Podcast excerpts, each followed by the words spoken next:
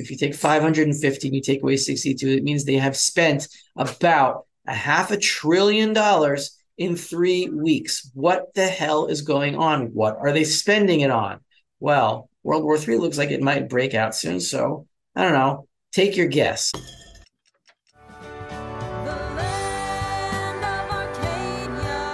Well, hello there, my friends. Rafi here from the Endgame Investor. And it's been a difficult week. I'm sure you know what is going on in the world. And it is happening right here in my backyard. My family and I had to run to a bomb shelter last night on an alarm that was triggered by a flock of seagulls or cranes or some kind of bird. And so I have decided that I'm not going to listen to sirens anymore until I hear an actual explosion. The chances of that are pretty low right now, but I don't know what is going to happen in the near future. We're going to go into a little bit about the war situation and no, Chris is not demanding that I record a video this week. He does not have the whip to my back. He offered me a week off, and I didn't take it because I need to get my mind off of this war. And I also know that once the end game hits and the dollar and gold and silver are no longer exchangeable, the war will end necessarily because what leads to war is inflation. So bring on the end game and end this war already. So far, my family and I are fine physically. So explaining what is going on to my kids is a big deal. Thank you for all the expressions of support over the last few days. I really appreciate it. And let's get on with this week's Silver Report. This week's Silver Report is brought to you by Fortuna Silver Mine, symbol FSM. More good news came out a few days ago this is October 10th. Yes, this was two days ago. Fortuna pays down $40 million of debt from increased cash flow. Fortuna reports that it's paid down $40 million of its revolving credit facility at the end of the third quarter 2023 using cash on hand. 133 million of net debt as of the end of the quarter. This represents a reduction of approximately 65 million in total net debt in the period, reflecting increased cash flows from the contribution of the Seguela mine in its first full quarter of production. This was the plan all along. They were they spent to get Seguela, and now that spending is over, and now the cash flow is reversing the debt into uh, retired debt, and their debt burden is decreasing. So everything is going according to plan for Fortuna. And let us continue with this week's silver report. I'm going to go into a chart. This is actually from 2017 from Daniel Oliver's of Myrmikan Capital. His chart from a research paper that he published in 2017. Um, it gives a very good idea of the fakeness of inflation and where prices are really going in terms of real money. This is overall commodities going back all the way to 1792, and you can see pretty much where we went off the gold standard. The interesting thing is that it's not really 1971. It was really 1933. This point right here is where FDR stole all the gold in the country and put it in Fort Knox and gave certificates of that gold to the Federal Reserve System, which it still holds to this day at 11 million, 11 billion something dollars at $42.22 an ounce. That is going to be revalued soon. And when it is, that will be the end game. You see here, since 1792, whenever there is a war, there is higher commodity prices. And here in 1933, when gold was revalued from 21 to 35, that is when prices really went insane. This is guns and butter, the war, the welfare, warfare, uh, printing, craziness, which is really nothing compared to today. Then here you have Greenspan, here you have Bernanke with gold prices, with commodities and gold prices going down and down and down, and same trend going all the way back from the founding of the United States of America. So the dollar is the illusion and gold is the real free market money. And of course, silver is the main gold substitute for retail. And this is why it is the public's money. Let's talk about the war for a second. We have here uh, an article out yesterday. I think this is the Wall Street Journal. And it says US weighs deploying second aircraft carrier group to here, to my backyard. It's headed to Jerusalem I think this is actually on its way now.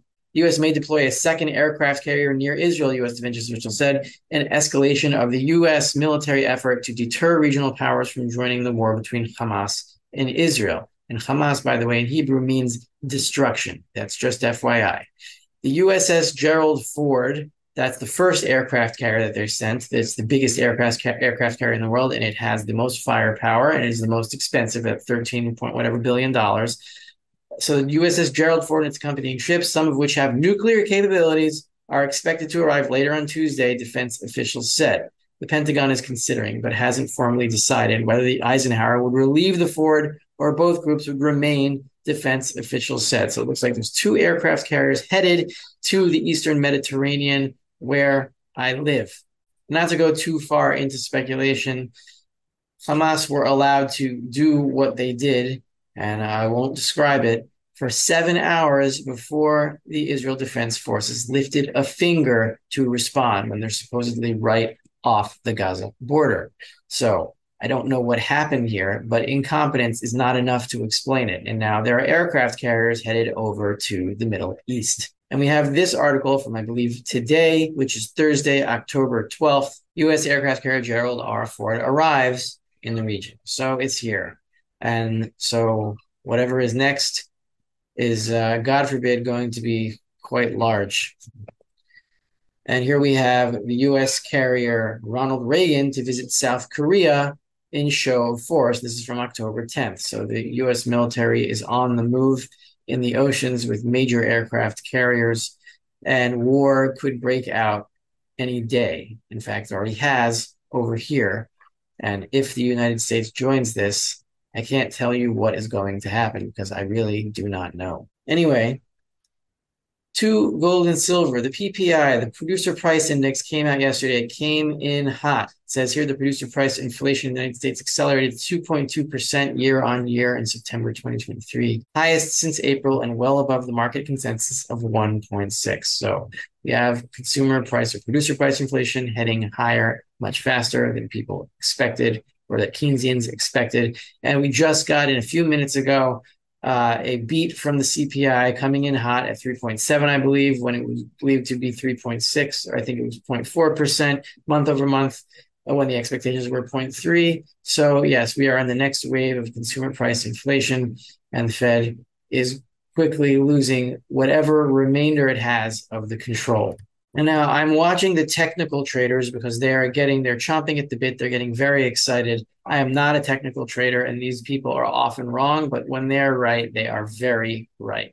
So they could be wrong here, it's looking less and less likely because we have gold stops, gold stocks up on the Huey index one, two, three, four, five days in a row. And it looks like this will be six days in a row if we close positively today. And that is generally considered a trend change. Not all the time, but usually. So the level we're watching is to see if the Huey, the gold stock index, can top this level of 232.12. We are now at 217.71. If it does, the technical traders or a lot of the different schools, the Elliott traders and the market historians and the cycle traders will flood into the market at this level from what I'm seeing. And I do scour the newsletters from time to time. Gold Fields. Now, this is one stock. We're seeing already some of the gold stocks. One of them is Gold Fields, and this is a more volatile one. I'm sorry, I'm going into gold more specifically than silver this week. Gold Fields is already above its recent high of, I think, around late August, August 27th, 28th, 29th, looks like has already surpassed that. So you already have some of the gold stocks making new higher highs. This is a very bullish sign that we are at the beginning of a runaway move. I was thinking if there is a massive attack on Israel by uh, Hamas and it, it results in 1,300 dead, and this is hard to talk about, and then you have an aircraft carrier on the way to Jerusalem, who wouldn't cover their gold shorts if they were short? I write here if I was short gold, and that news came out of the greatest massacre in the history of the modern state of Israel with aircraft carriers on the way to Jerusalem, I would consider myself a very lucky man to have to cover, to be able to cover those gold shorts. But they're not. they are still short. We're not seeing any major moves in gold or silver. The question is why? Either there isn't going to be a rally in the next few weeks and we have a new, a new lower low to make, a new bottom to make, or the professionals, the bullion banks, are stuck and they can't get out of their shorts for whatever reason. Now, if I were a bank, I wouldn't mess with what could turn out to be World War III. Because as much as banks know, they don't know everything. And when these unstable situations, these black swan events hit the newsreel, no bank knows what is going to happen. So why didn't they cover? Maybe because they can't. And if they can't, the bullion banks are going to be stuck for good. If they can't get out now, they can't get out ever unless they take severe losses. Now, I wanted to show this little piece of insanity as another hint that we are near the very end of this monetary system and the end game is right at the door. This chart coming up next might shock you. Now, this is two national debt tweets from National Debt on X. It goes from September 21st, which is the top one, to October 12th, the bottom one. The difference is about $550 billion. It's $70 billion less than that, but it's probably $70 billion more today. So, in about three weeks, in three weeks' time, the national debt has increased by $550 billion in three weeks. Now, look at this.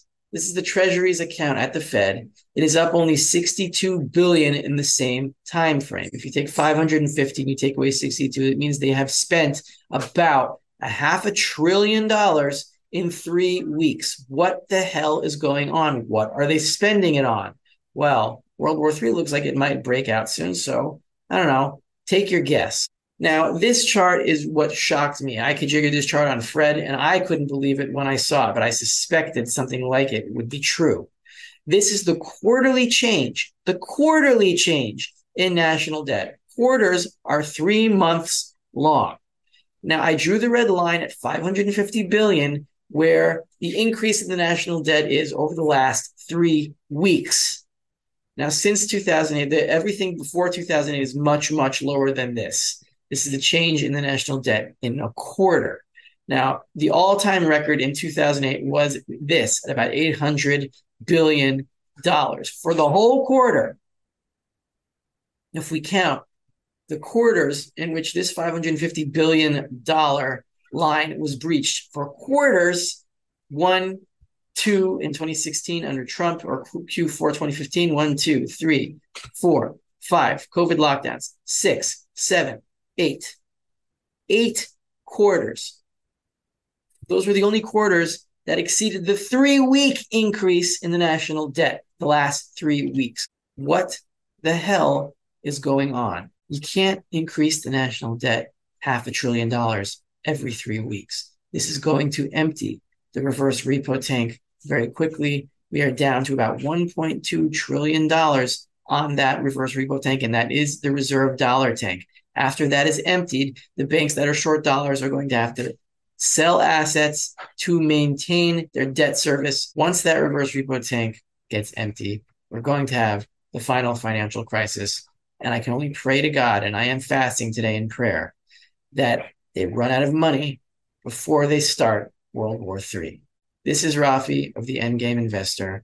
Keep stacking and help us end this war as fast as possible by draining them of real money. Do it responsibly, do it knowingly, do it intentionally, and do it calmly, even in the face of danger as we are right now. And if you want to support me, and I would really appreciate it, you can sign up for a two week free trial of the Endgame Investor at the link in the description below. Or you can sign up to be my patron on Patreon, where I give a more biblical angle where you can find out what I believe the Bible might have to say about what is going on right now in the Holy Land. And you can find that at patreon.com slash endgame investing.